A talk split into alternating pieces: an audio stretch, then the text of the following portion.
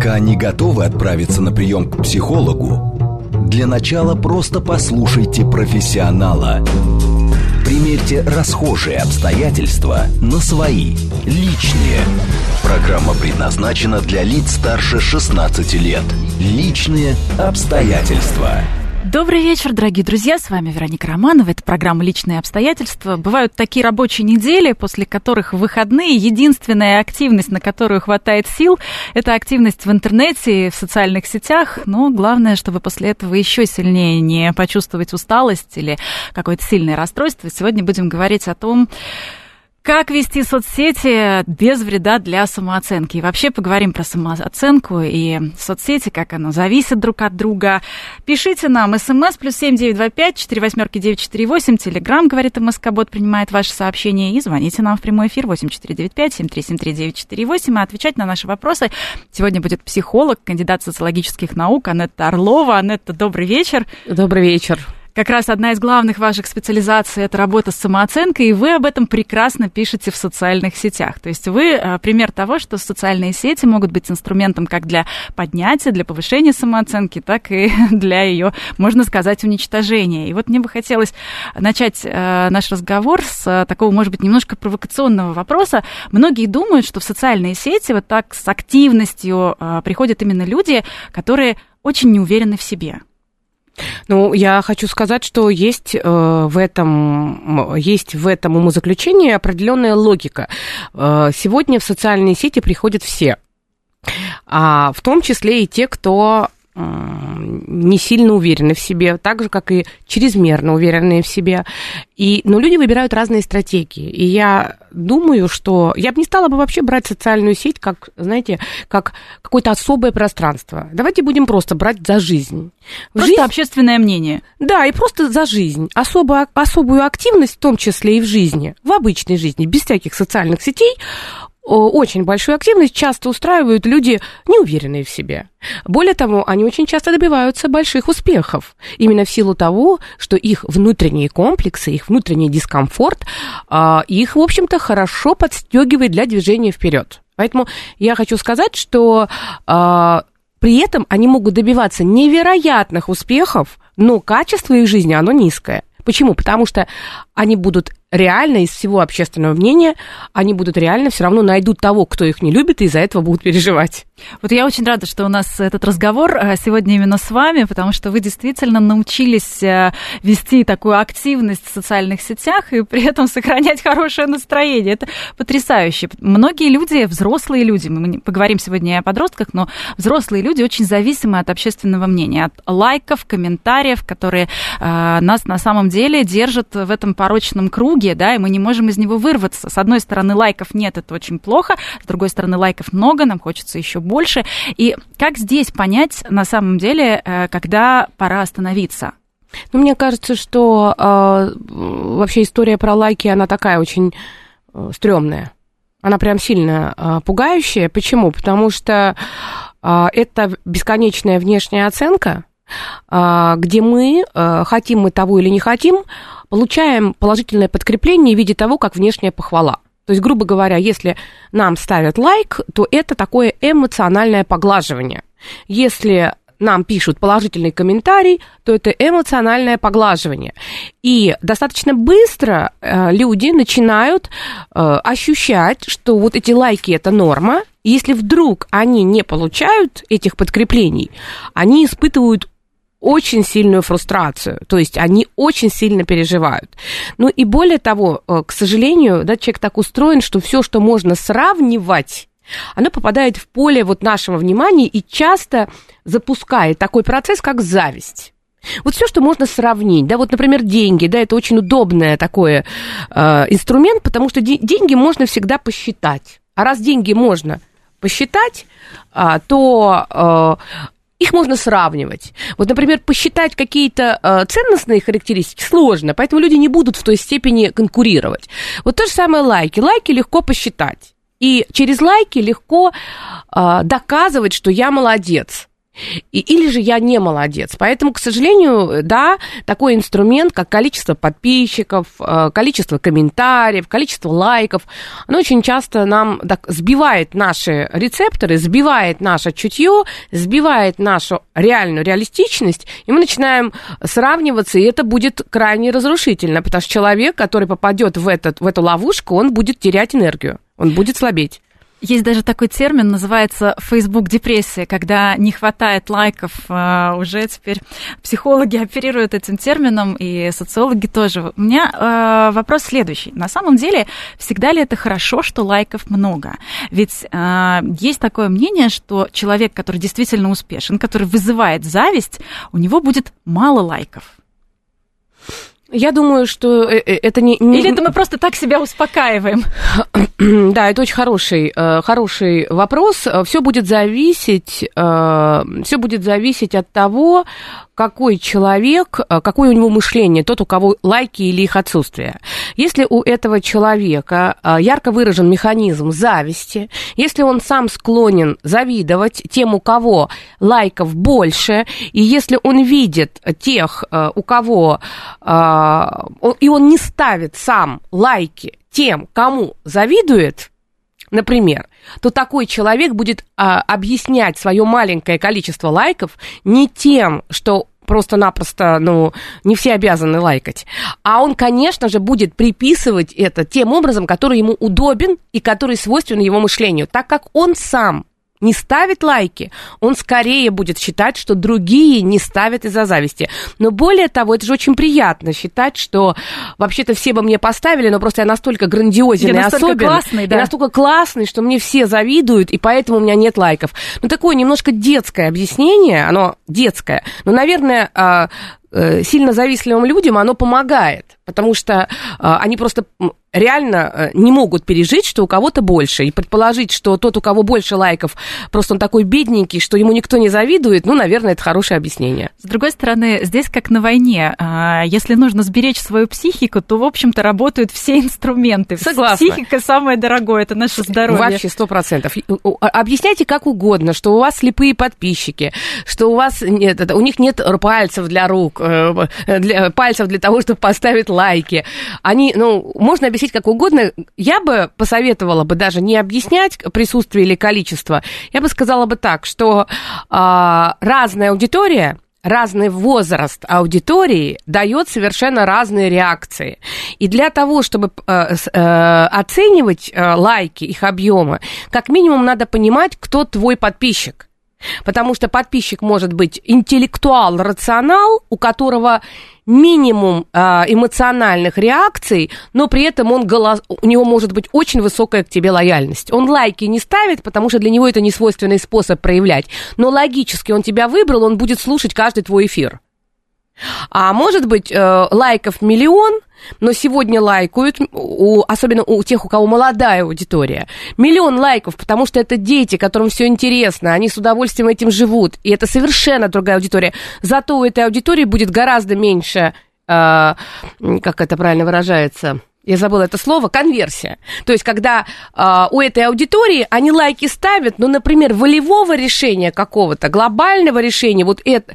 Нет, вот сегодня они здесь ставят лайки, а завтра они ставят в другом месте лайки. То есть, они идут за мнением большинства. Они видят, что здесь уже много лайков, э, и тоже по инерции считают, что эта картинка красивая, это мнение правильное, этот человек популярен. Запросто. И так может быть. Или просто э, тот, кто является звездой, вот если мы берем того, у кого э, очень много лайков, его целевая аудитория э, молодые люди, у которых еще очень много ресурса, они легко раздают свою симпатию, они легко э, дают эти лайки, это просто будет совершенно другой портрет э, вообще пользователя. А совершенно другой, если человек, там, например, рассказывает про науку, и у него скорее будут критично рациональные люди, которые должны систематизировать все, продумать все. Поверьте, у такого человека будет и подписчиков меньше, и лайков меньше. Почему? Потому что у него совершенно другая целевая аудитория. Вопрос в другом. Вопрос в другом, что э, каждый день ко мне приходят и просят меня давать рекламу. Рекламодатель-то не ошибается. Например, они говорят, у вас аудитория, которая, как они объясняют, э, опять забыла это слово, очень... Э, хорошая аудитория. Она очень, То есть она очень лояльная, она лояльная, думающая. она думающая, она интеллектуальная, она принимает решения, она хорошо, ну, учитывая то, что, да, э, это точно. Я не даю рекламу принципиально, потому что я считаю, что, ну, как бы это не мое. Я не воспринимаю это. Это, наверное, у каждого свое убеждение. Я иногда могу что-то про, ну, поделиться, если мне круто понравилось самой, но это очень редко. Очень редко, потому что я считаю, что... Э, так вот, Интересно, что у миллионников будет отклик намного ниже, чем у того, у кого, например, 10 тысяч подписчиков. Да, сейчас есть да. мнение о том, что наноблогеры, микроблогеры, то есть тысячники или блогеры, у кого вообще до тысячи, а, они действительно более честно ведут свой блог, они а, действительно более интересны своим подписчикам, потому что подписчики им доверяют.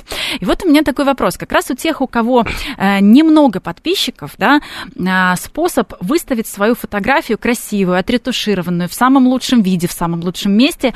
А, насколько это терапия и насколько это помогает нашей самооценке или наоборот, мы потом а, просыпаемся утром, помятые, опухшие, смотрим на себя и понимаем, что мы, как в нашем Инстаграме, не выглядим. Ну и для мужчин то же самое, не обязательно для женщин. Мужчина, например, за рулем своего автомобиля кажется более успешен, да, кажется, что он вообще король вселенной, а потом он просто идет работать рядовым менеджером и не похож на человека в своем Инстаграме. Это тоже отдельная тема. Все зависит от того, как мы используем тот самый YouTube или тот самый Instagram или тот самый TikTok. У меня сейчас в ТикТоке это просто огонь, э, как он развивается, там какое-то бешеное развитие. У всех абсолютно э, разный подход. И, например, если ты э, ведешь инста- тот же самый Инстаграм для самого себя, и тебе нравится ну, я вообще за то, чтобы делать фотографии, вообще за то, чтобы делать красивые фотографии, и я абсолютно убеждена, как психолог, что хорошая фототерапия, это так целое направление психологии, хорошая фототерапия, она способна повышать самооценку. Вот у нас на, мой, на моем курсе мы ведь не просто так записываем видео, сами себя записываем, потом сами себя смотрим, потому что а, когда человек а, в форме, когда человек, вот, вот Анетта, Анетта встала с утра, значит, нечесанная, Uh, например, там... Вот это, плохо, любите меня таким, какой да, я есть. Плохо выспавшаяся, такая, на весь мир недовольная, проснулась такая с утра, и что? И я, ну, такое бывает? Оно бывает такое, но я воспринимаю это как маленькую часть себя. Да, такая Анетта тоже бывает. И это мое состояние. Это не я целиком, это мое состояние. Точно так же, как у Анеты состояние, когда она, например, приходя к тебе в гости, да, она говорит, Москва, я там подкрасилась, одела там платье, пришла сюда, э, самое главное, что я живу в этом доме и к тебе хожу в этот дом. Мне очень нравится то, что в этом доме Левитан, да, э, вещал да, во время войны. Поэтому Место это... прекрасно. Нам действительно нужен повод себя иногда собрать. Да? Какими бы мы ни были сильными, да, нам нужен повод куда-то пойти и стать чуть лучшей версией себя. И почему бы Инстаграм, например, да, для этого не использовать? И, и, конечно же, мы с тобой сделали сторис ты меня там отсняла в моей курточке, мне приятно. Понимаешь, было бы странно, если бы я делала бы сторис из постели в тот день, когда я себя плохо себя чувствовала. И я хочу сказать, что э, это очень может быть терапевтично. Я, например, посмотрела, как я выгляжу у тебя, мне так, я сразу так приободрилась, я сразу себе понравилось, и, заметь, побежала в студию быстрее. То есть э, это своего рода терапия, когда человек красиво выглядит, когда он сам себе нравится, он подготовился, он фотографируется. Прекрасно. Вопрос в том, чтобы это не стало нарциссическим расстройством. Вот о чем и речь. Мы сделали э, сторис а, без фильтров, мы сделали его без каких-то искажений, да, но есть огромное количество сейчас и фоторедакторов, и видеоредакторов, а, и большинству из нас это нравится. Более того, мы видим иногда в ленте, когда мы проматываем фотографии, особенно если там еще попадаются какие-то звезды, периодически, честно скажу, я даже не разбираюсь, кто это. Мне кажется, что это один и тот же человек, и на, это, на этот э, счет очень много смешных фотографий в интернете, да, разных людей, которые стали похожи. Особенно прикольно видеть звезд, когда они себя отретушировали, и реальная фотография журналистов. Знаешь, такое прикольно, когда э, звезда себя сделала в этом программе, улучшила во всех смыслах. А потом, значит, журналисты нашли эту фотографию сходник, сделали совместную выложили. Это вообще огонь. Да, но не все, не все увидят э, ту фотографию, которая была в основе, да? А они ее делают и выкладывают, так что это прикол. Всем рекомендую зайти в Яндекс и посмотреть. Вот, вот это чудесный рецепт, еще один хороший рецепт для а, собственной самооценки, потому что когда мы видим чужие фотографии очень красивые, и особенно когда мы видим вот эти эталоны красоты, навязанные нам, нам кажется, что мы действительно не соответствуем, что мы не дотягиваем. Нам кажется, что а, звезды в Инстаграме, они такими просыпаются, они, они такие всегда. А ты думаешь, сейчас так кажется?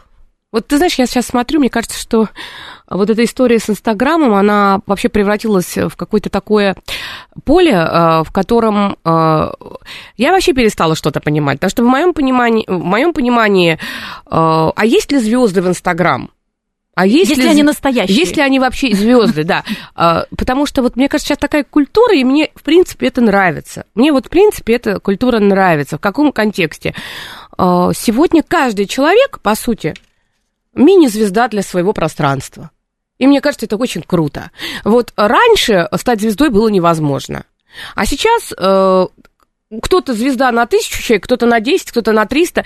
Вот мне кажется, что э, слава богу, что этот культ, о, звезды, о, медийный, о, там, телевизор. Мне кажется, сейчас это как-то немножко размывается, и Это действительно дает, дает шанс каждому. каждому да. Алгоритм, да. Алгоритмы ТикТока, они еще так устроены, что да. они видят отклики, и они действительно на основе этого, в отличие от Инстаграма, они действительно сами э, создают звезд. То есть они видят, какой контент получает да отклик. Что? Какой интересен, и алгоритм он сам как бы немножко подбрасывает. Сейчас, конечно, все сложнее, потому что конкуренции все больше, но вот Инстаграм так, например, не делает. То есть если э, ты виден у своих подписчиков, то да, но если человек э, на тебя не подписан, то там гораздо а я смотрю, мне все говорят, ты в, ты в ТикТоке, ты в ТикТоке в, в этих, э, в рекомендуемых, и у меня там бешеный прирост. Теперь понятно, потому что в Инстаграме этого нет. Ну, окей. Нас а, тут незаметно забросали сообщениями угу. а, наши слушатели. СМС плюс семь девять два пять четыре восьмерки девять четыре восемь. Телеграмм, говорит Москобот. А, с удовольствием почитаем. Вот, например, Денис нам пишет. А, как вы оцениваете человека, который всей своей возможной ненавистью ненавидит соцсети и считает, что это на 80% сплошная грязь а, и э, непозволительно? Он абсолютно имеет право так думать и считать, э, потому как... Э, Соцсеть – это мир, это реальность. А, а дальше каждый из нас должен определять, как он с этой реальностью будет взаимодействовать. Потому что в, там есть все. Вот мы можем прийти в коллектив, вот к Денису такой вопрос. Денис, мы же не можем с вами прийти в коллектив и сказать, вот с этим я э, этого человека я здесь оставлю, а этого я не хочу видеть. Вот жизнь, она сейчас стала такая, что куда бы ты ни пришел, есть реальность. Вот сети сейчас реальность. И там есть все. Это тот, тот же самый коллектив. Но там совершенно другие правила, там все иначе. А, но а, главные законы, они такие же. То есть либо ты подстраиваешься под то, что там есть, либо ты отвергаешь. Либо ты не подстраиваешься, приходишь туда и не понимаешь, а, почему, например, ну, здесь все живет по каким-то своим законам проверьте, я не знаю, есть ли вы там или нет, проверьте свои подписки. Может, вы просто не на тех подписались людей, потому что, конечно, там очень много всякой гадости, но там и очень много хорошего. Еще одно сообщение, что самодостаточный, честный относительно а, себя самого человек не нуждается в лайках. Вот здесь, а, возможно, стоит поговорить о том, что действительно соцсеть, она для некоторых из нас становится просто дневником. То есть если мы не зависим от лайков, но мы самому себе фиксируем какие-то наши победы, какие-то, может быть, этапы, которые Я мы разглядываю прошли. твои платья всегда. И мне так сильно нравится, как ты выглядишь. Благодарю. И я ставлю лайки, лайки с удовольствием, когда вижу красивых женщин. Вот, вот э, совершенно разный подход, да, потому что некоторые люди, наоборот, э, не знают, что делать с э, гневными комментариями, угу. что делать с хейтом, что, что делать просто с отсутствием реакции, потому что, когда мы приходим в коллектив, мне вот очень нравится действительно это сравнение, казалось бы, оно лежит на поверхности, но почему-то оно как-то очень свежо сейчас угу. заиграло, потому что мы действительно забываем, что это тоже такая угу. же жизнь, хотя у нее есть свои законы, она такая немножечко, может быть, кинематографичная, но есть и в кино, и в театре своя мера условности, в которой а, все это кажется органичным. Так вот, когда мы приходим в коллектив, а, у нас ведь не все там друзья. Да, на точно, работе. Точно. У нас ведь есть люди, которые действительно скажут нам комплимент, оценят наше платье, улыбнутся нам, как-то поддержат нас с утра, а кто-то просто на нас даже не посмотрит. А кто-то пойдет начальнику и начнет нас обесценивать за глаза. Да, почему, да. почему а на работе глаза, не по да. да. А кто-то и в глаза, да, начнет, да. И именно это так. Поэтому я считаю, что здесь надо смотреть всегда факты. По поводу, ты сказала, по поводу гневных комментариев. Э, ну, мне кажется, что э, здесь вопрос того, э, фокус твоего внимания и фокус референции. То есть, сейчас по-русски объясню, попроще. А, для тебя что важнее? Что у тебя внутри или что вовне? Для тебя что важнее, твое собственное мнение или мнение другого человека? Для тебя что важнее, своя собственная оценка или оценка другого человека? Если оценка себя у человека вынесена вовне, причем диффузно, причем непонятно кто и непонятно что, главное его мнение. Вот если, не дай бог, кто-то хотя бы про меня скажет что-то плохое, то это катастрофа. То такому человеку будет тяжело, потому что, давайте будем э, с вами честны, э, социальная сеть точно так же, это великолепный способ эвакуировать накопившуюся агрессию. Знаете людей, которые смотрят ток-шоу или там новости или еще и ненавидят постоянно чехвостят ведущих, но при этом не переключают. Вот то же самое Инстаграм, да, там будут люди, которые не пропускают ни одного поста и постоянно там э, кого-то э, ругают, выражают. Я случайно попала на один эфир, я была в шоке. А, ты знаешь, я попала на эфир одного очень ведущий, один из крупных каналов, в, представленных в Инстаграм, э, новостных. Угу. Я-то, э, вообще-то, «Здравствуй, дерево» называется. Мне сказали, что вы, мы вас так любим, мы, вы такие крутые, замечательные. И я, значит, как этот, ну, меня ж похвалили, я и пошла. Я туда прихожу, это миллионный канал, а там в комментариях такой мат, такие последние слова, а ведущая сидит и улыбается, счастливая, что она сидит и ведет эту передачу. Вот девочка лет там 25, она так счастлива, что ее посадили в это, и она ведет. И она не сомневается в том, что она достойна этого места. Нет, она достойна этого места. Это очевидно, раз она сидит там, где поливают вот так грязью. А, когда появилась я, стали поливать меня. И она такой же улыбкой, восхищением к своим подписчикам. Хотя это как бы, ну это же дружелюбно, это нарушает все порядки гостеприимства. Но для них это нормально. Я поняла, сидела, сначала была в шоке, потом сказала, что если, извините, вы не отключите комментарии, то я уйду. А потом я подумала, Анетта, ну ты же сама туда пришла, ну, наверное, надо, прежде чем идти в гости не только на бренд реагировать. Ну и посмотреть, какая Открой, аудитория. пожалуйста, да. хотя бы один э, эфир-то, посмотри и э, увидишь, а вот мне пишут мои подписчики, тоже видели этот эфир, ну, посмотри, пожалуйста, а если пришел в гости, где ты с людьми с этими не хочешь общаться, ну тогда извини, тогда сам виноват. Поэтому каждый находит свое. Ну, а, с другой стороны, здесь ведь э, такая история, что если люди пишут, значит, они реагируют, значит, они смотрят. Это да, тоже хорошо. Для ведущей это супер. Для ведущей это круто, потому что для ведущей главное, чтобы был рейтинг. Но тут, конечно, баланс. Баланс, потому что я, например, э, как бы, э, я считаю, что когда ты приглашаешь человека, и все-таки здесь тонкий момент. Здесь Инстаграм, например, ко мне тоже очень много кто приходит. Приходят звезды очень большой величины. Но я очень аккуратно слежу за тем, чтобы а, тот человек, который ко мне пришел, чтобы ему было комфортно. Поэтому я к чему говорю? К тому, что это был единственный случай за, мою, а, за мое присутствие в Инстаграме, а, единственное, где я реально пережила стресс я была не готова. То есть там было столько вообще таких прямо вот, ну, боже.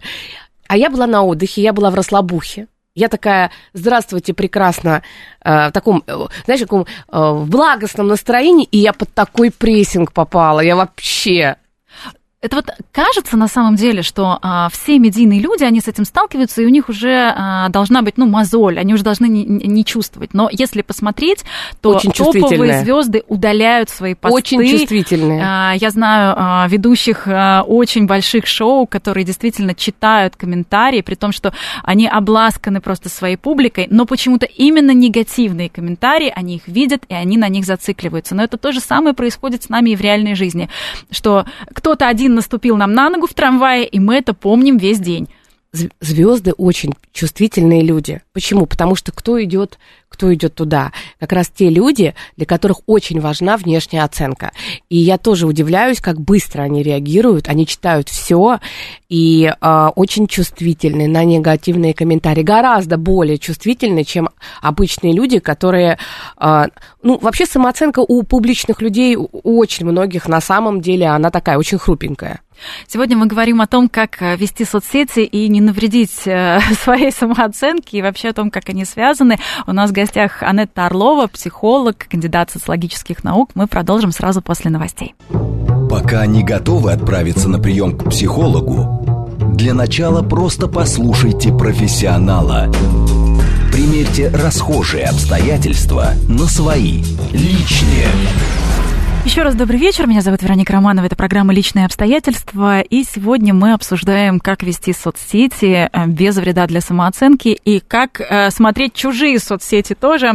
Пишите нам вопросы. Плюс семь девять два пять четыре восьмерки девять четыре восемь. Телеграмм говорит МСК Бот. Звоните в прямой эфир восемь четыре девять пять семь три семь три девять четыре восемь. С удовольствием обсудим с вами эту тему.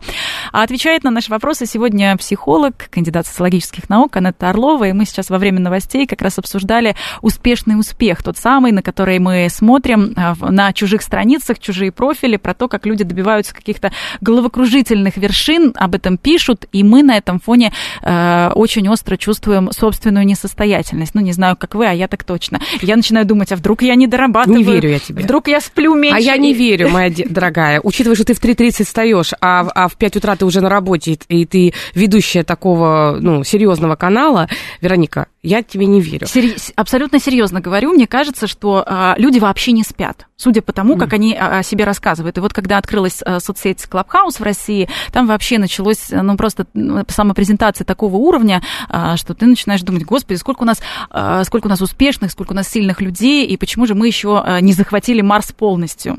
Да, потому как а, я была в Clubhouse всего один раз, попала я туда после того, как я увидела у тебя приглашение, ты сказала, что это хорошая сеть, и так как для меня твое мнение авторитетно, я туда отправилась. Это, ну, может быть, 5 или 6 дней после. И меня пригласили туда, сказали, вы могли бы, Анетта, поучаствовать в комнате. И я в одной комнате случайно, ну, как, вот так, Оказалось, я была всего один раз в Клабхаусе и как бы поняла, что это совершенно не то. Э, что для меня да, стало э, очевидным, что так как там э, аудиальный контент, во-первых, при перегрузке люди будут очень сильно, у них будет повышаться уровень тревоги, Потому как, когда мы смотрим видеоконтент или фотоконтент в Инстаграме, а, это свойственный для нас способ восприятия, потому что человек, здоровый человек, 70% информации все-таки он потребляет через зрительный анализатор, через глаза. А там нам э, моментально... В уши забрасывают информацию. Да. Да. И одно, ну, нам забрасывают, подождите, когда из одного источника нам забрасывают информацию, нас все устраивает, потому что я, например, с удовольствием еду, там, слушаю радио, но я уже знаю ведущих, я уже знаю там приблизительно приблизительно тон голоса. Я уже... И пока я еду 2-3 часа, это прекрасный вариант, или полтора часа.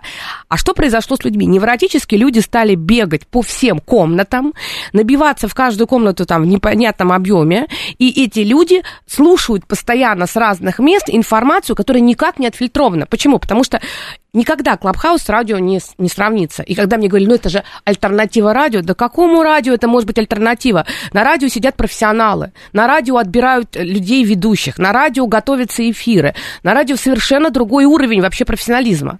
А, а Клабхаус все подряд, причем люди с огромными амбициями. Аудитория не такая, как в Инстаграм. Туда все помчались, и чем заняты? На перебой, вот интересно, как психолог было интересно, наблюдают, они, они там присутствуют не для того, чтобы в диалоге быть, а для того, чтобы перебить другого и начать рассказывать, какой я крутой. Выскочить. Какой я крутой. И когда люди рассказывают, это, так, это настолько искусственно. И когда для меня был апогей в этом единственном эфире, когда девочка заплакала, в ком, она, она сказала, это могли бы вы мне объяснить? Я очень плохо себя чувствую. У меня жуткая тревога. После недели я вот хожу по комнатам, у меня образовалась жуткая тревога. Я поняла, что я ничего не добилась. А, я работаю с утра до вечера, зарабатываю, на минуточку, 150 тысяч рублей. Я чувствую, что я неудачница. Потому что в каждой комнате сидят люди, которые говорят о миллионах. И я стала объяснять, я говорю, они говорят о миллионах, чтобы себя продать. Потому что людям давать надо мечту, показывать мечту, а потом алгоритм. Сторителлинг, понимаете? Сторителлинг на этом и выстроен. Я тебе покажу ту мечту, куда, куда ты можешь попасть. Я, пожалуйста, вот такой, я все имею, а потом заплати мне денежку, я тебе расскажу, как туда прийти. Вот мы не зря сегодня поднимаем этот вопрос, потому что даже у взрослых людей вот этот уровень тревоги, он действительно повышается. Количество контента, которое на нас обрушивается, оно просто огромнейшее. И а, как правильно смотреть посты в Инстаграме, да, э, чтобы действительно понять, а, где э, самопрезентация, ну, выходит, скажем так, уже за рамки дозволенного, и как нам оценивать чужие успехи, чтобы на этом фоне э, руки совсем не опустились, что я уже не догоню этот поезд. Ты знаешь, я не думаю, э, э, Вероника, я не думаю, наверное, что я абсолютно объективный э, человек, который может дать вот какую-то экспертную оценку в этом э, случае. Объясню. Ну, у вас хороший курс по самопрезентации, да, у, у меня вас х... целое направление как раз. Э, да, у меня большое направление связано именно с самопрезентацией в сети, но я объясню, почему я, э, почему я не могу быть, не могу считать, что вот мое мнение, оно, понимаешь, экспертно. Почему? Потому что а, и я это сегодня рассказывала тоже, а, потому что у разных людей разная а, задача и разная целевая аудитория. Если, например, а, у меня, а, если люди хотят а, продавать, вот человек при, а, преподает, условно преподает преподава, а, продажи, вот он ведет продажи. А, как ты думаешь, кто будет к нему тянуться? Какие люди будут идти туда, в первую очередь станут его аудиторией. Люди, которые либо сами продавцы, либо они очень любят, э, любят деньги. И естественно, что в эта аудитория, которая сама либо продает, либо очень любит деньги, либо думает о том, как продавать, потому что живет в реалистичном мире. В этом реалистичном мире для них продажи это ну, как бы очень привычно. И тогда вот на этом профиле хвостовство будет заходить. Вот я когда смотрю... И оно будет мотивировать аудиторию. Конечно, они будут выкладывать эти дорогущие сумки, дорогущие машины. Более того, они прям напрямую говорят, посмотри, делай как я, делай как я. Это в моем детстве был этот персонаж, который... Да, он, кстати говоря, отличная история, проекция. И на этом профиле они хвастаются, но они декларируют, что они умеют себя продавать. И это, конечно, продажа. Я вижу, как абсолютно люди с высокой экспертизой, интеллигентные люди, у которых в структуре характера нет, это, это, это, ну, нет этого убеждения, что надо себя продавать, они не востребованы. Также я вижу, что очень средние эксперты, совсем посредственные эксперты, используют все инструменты для самопохвалы, и люди за этим идут. И когда человек, который один раз показался на, там, один раз появился на каком-то радио или на каком-то канале, у себя меняет в этот же вечер шапку и пишет, что я эксперт такого-то канала. Угу. Угу. Это он, потому а что больше никаких заслуг в общем нет. Он, он, он, он три часа назад там появился.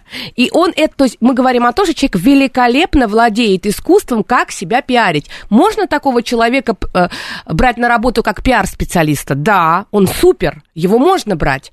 Можно ли такого человека брать на ответственную работу, э, когда он будет должен кропотливо копаться с чем-то? Нет, нельзя, потому что он зациклен на себе. Угу, Понимаешь? Угу. И это по-разному. Поэтому нельзя сказать. Выбирайте э, э, то, после чего у вас отличное настроение. То есть мы просто смотр- смотрим на собственное состояние и честно признаемся себе. У нас мотивация после, например, э, просмотров э, страниц этого человека падает, настроение да. у нас падает, или наоборот улучшается, и нам хочется что-то делать, и мы понимаем, что мир состоит из таких же, как мы сами. Да?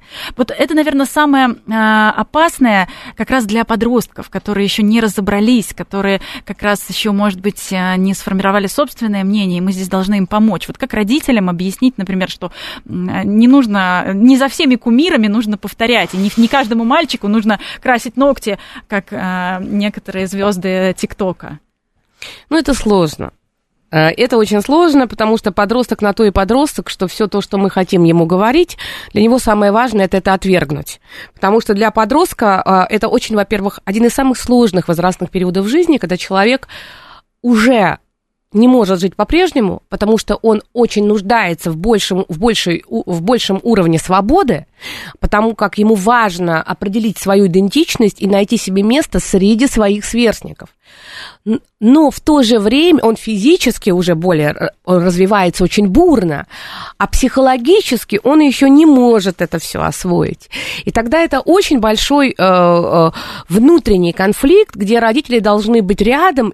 В моем понимании, э, своим примером родители многое что могут. Э, но у меня вообще последний мой прикол, это он не с подростком связан, а с моей дочерью. Меня дочь уже не, недели три а, выучила все стихотворения, выучила все про Юрия Гагарина. Она его обожает. Потом она записалась на курсы по робототехнике 9 лет. Потом она говорит, я очень хочу полететь в космос, мама, я буду первой женщиной-космонавтом. В общем, она прямо... Потом говорит, мама, а как же быть, я вот очень хочу, вот я так его обожаю, ну, меня пошутил мой сын, то есть подросток пошутил над своей сестричкой и говорит, слушай, а ты в курсе, что ты в прошлой жизни была Юрием Гагарином? А ей 9 лет, она так обрадовалась. Три дня она ходила в эйфории, а, а вчера подходит ко мне и говорит, мама, ты знаешь, вот я вырасту и буду, стану очень обеспеченной и куплю себе квартиру на площади Гагарина. И будет у меня квартира на собственной площади. В честь меня площадь назвали. Я в прошлой жизни была Юрием Гагарином. Но, с другой стороны, ее это так мотивирует. В общем-то, в общем-то ничего плохого в этом нет. Это раз... Ну, понимаешь, подростки, они такие, они прикольные. Поэтому а, быть рядом быть рядом, потому что когда я смотрю, что смотрит мой сын, я очень ограниченно по времени даю, я даю очень ограниченно, ему 13, я пока справляюсь, мы с папой стараемся. И вот Э, грубо говоря, эти полчаса в день, которые мы позволяем, ну, мы стараемся э, не нагружать сильно. Но разговоры ребенка нашего все разговоры о том, как кто-то что-то нарушил, как кто-то позволил себе то, что нельзя, он смотрит там какой-то э, э, интересный профиль про оружие, то есть мы видим, что это все вот эти подростковые интересы, но мы так аккуратно присутствуем. Запретить тоже, ну, не очень хорошо. Ногти пока не предлагал красить. Вот, ну, боюсь, папа не поймет, боюсь, папа не справится. Вот, если мне придет сказать, что хочу покрасить ногти, я пока тоже не рассматривала, не знаю, как поведу себя. Ну, вот некоторые э, кумиры в ТикТоке э, такие э, истории предлагают, поэтому родители здесь очень э, с осторожностью относятся, и я как раз вот про это и э, спрашиваю. Действительно, быть рядом, потому что одновременно с этим существует и другая линия, такое понятие, как гик-обучение, когда, наоборот, угу. у студентов растет успеваемость, э, у старшеклассников, потому что они общаются со своими сверстниками, обмениваются мнениями. Соцсети для них действительно инструмент общения. И для нас, для многих тоже э, соцсети инструмент общения в первую очередь продвижение по карьерной лестнице, да, э, показать своим коллегам, что ты поработал, это написать об этом пост. И действительно, если ты вовремя об этом не скажешь, многие этого и не заметят, потому что все заняты своими собственными успехами, и никто не замечает, что ты в этот момент делаешь. И поэтому иногда приходится прям перебарывать перебарывать себя и, что называется, продавать, да, но в хорошем смысле писать о своих заслугах, потому что э, их должны э, ведь тоже замечать, и сейчас это инструмент продвижения. И вот вопрос, как смотреть на свой собственный пост, ну, довольно кри- с критической точки зрения, да, чтобы не переборщить, чтобы не вызвать э, аллергию своих коллег, да, вот этим успешным успехом, но с другой стороны, чтобы тоже себя не задвигать, потому что иногда просто страшно э, начать о себе что-то рассказывать. А, Вероника, здесь нет а, однозначного ответа. Ну, я так а, как бы сегодня отвечаю не потому, что пытаюсь уйти, а потому что ты задаешь очень злободневные, очень яркие, очень серьезные вопросы, на которые стопроцентно не ответить, но я скажу варианты.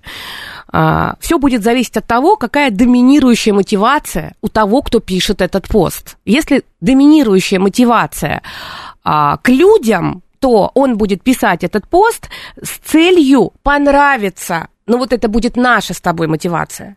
То есть бессознательно мы будем, это происходит бессознательно, мы будем делиться той информацией, а, которая, а, либо принесет пользу, либо расскажет о каких-то наших достижениях, а, Обез... Вот я вообще считаю, что это очень тонкий момент. Уп... Обязательно поделиться, если кто-то причастен к этому успеху, то есть даст и другим возможность себя проявить. Это у тех, у, кто, у кого мотивация к людям. А у тех людей, у которых мотивация против людей, у них может быть совсем другие инструменты написания постов. Ну, например, э, обязательно кого-то обругать и обесценить.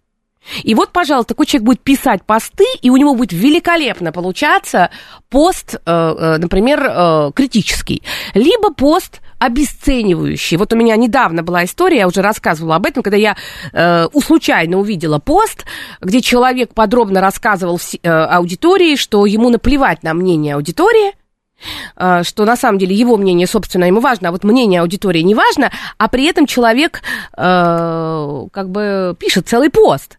А потом он начинает сравниваться по всем критериям, он проходится, что у меня хорошо, а у вас нехорошо. Э, лайков бешеное количество. То есть людям нравится, и это тоже интересный момент, кто выбирает людей, а, которые, когда говорят им, что, ну, мне не важно твое мнение, вообще не важно, от этого входит возбуждение и радуются. Но это уже тоже особенность. Ну, у каждого свой способ сбросить пар. Кто-то идет грушу бить, да, да. в спортзал, а кто-то э, читает там негативные, допустим, комментарии. А что делать, если на душе кошки скребут, да, и хочется написать об этом в соцсетях? Многие люди э, даже иногда э, какой-то, знаете, ссор из избы пытаются выносить, может быть, тоже как терапия. Как вы к этому относитесь? Я отношусь плохо, я против овершеринга. Овершеринг – это то явление, когда а, человек в соцсети а, пере, как сказать, перебарщивает с тем, что делятся своими личными переживаниями. А, почему? Душевный эксгибиционизм. Душев, да, будем так, душевно. Почему я против этого? А, потому что, во-первых, это затягивает. Ты сегодня поделился, тебе, а, естественно, придет какая-то поддержка. Ты через неделю поделился, к тебе опять придет. А потом потихоньку ты войдешь в такой транс, что нужно постоянно декларировать свои проблемы для того, чтобы получать вот эту, а, вот эту поддержку. А дальше твое бессознательное начнет тебе создавать проблемы. То есть ты будешь действительно попадать в неприятные ситуации, э, и при этом э, у тебя всегда будет повод о чем поделиться. И всегда будут лайки, всегда будут сочувствующие. Это, это первый вариант. А второй вариант более прозаичный. Сегодня ты делишься, сегодня ты делишься, а завтра это тебе прилетит.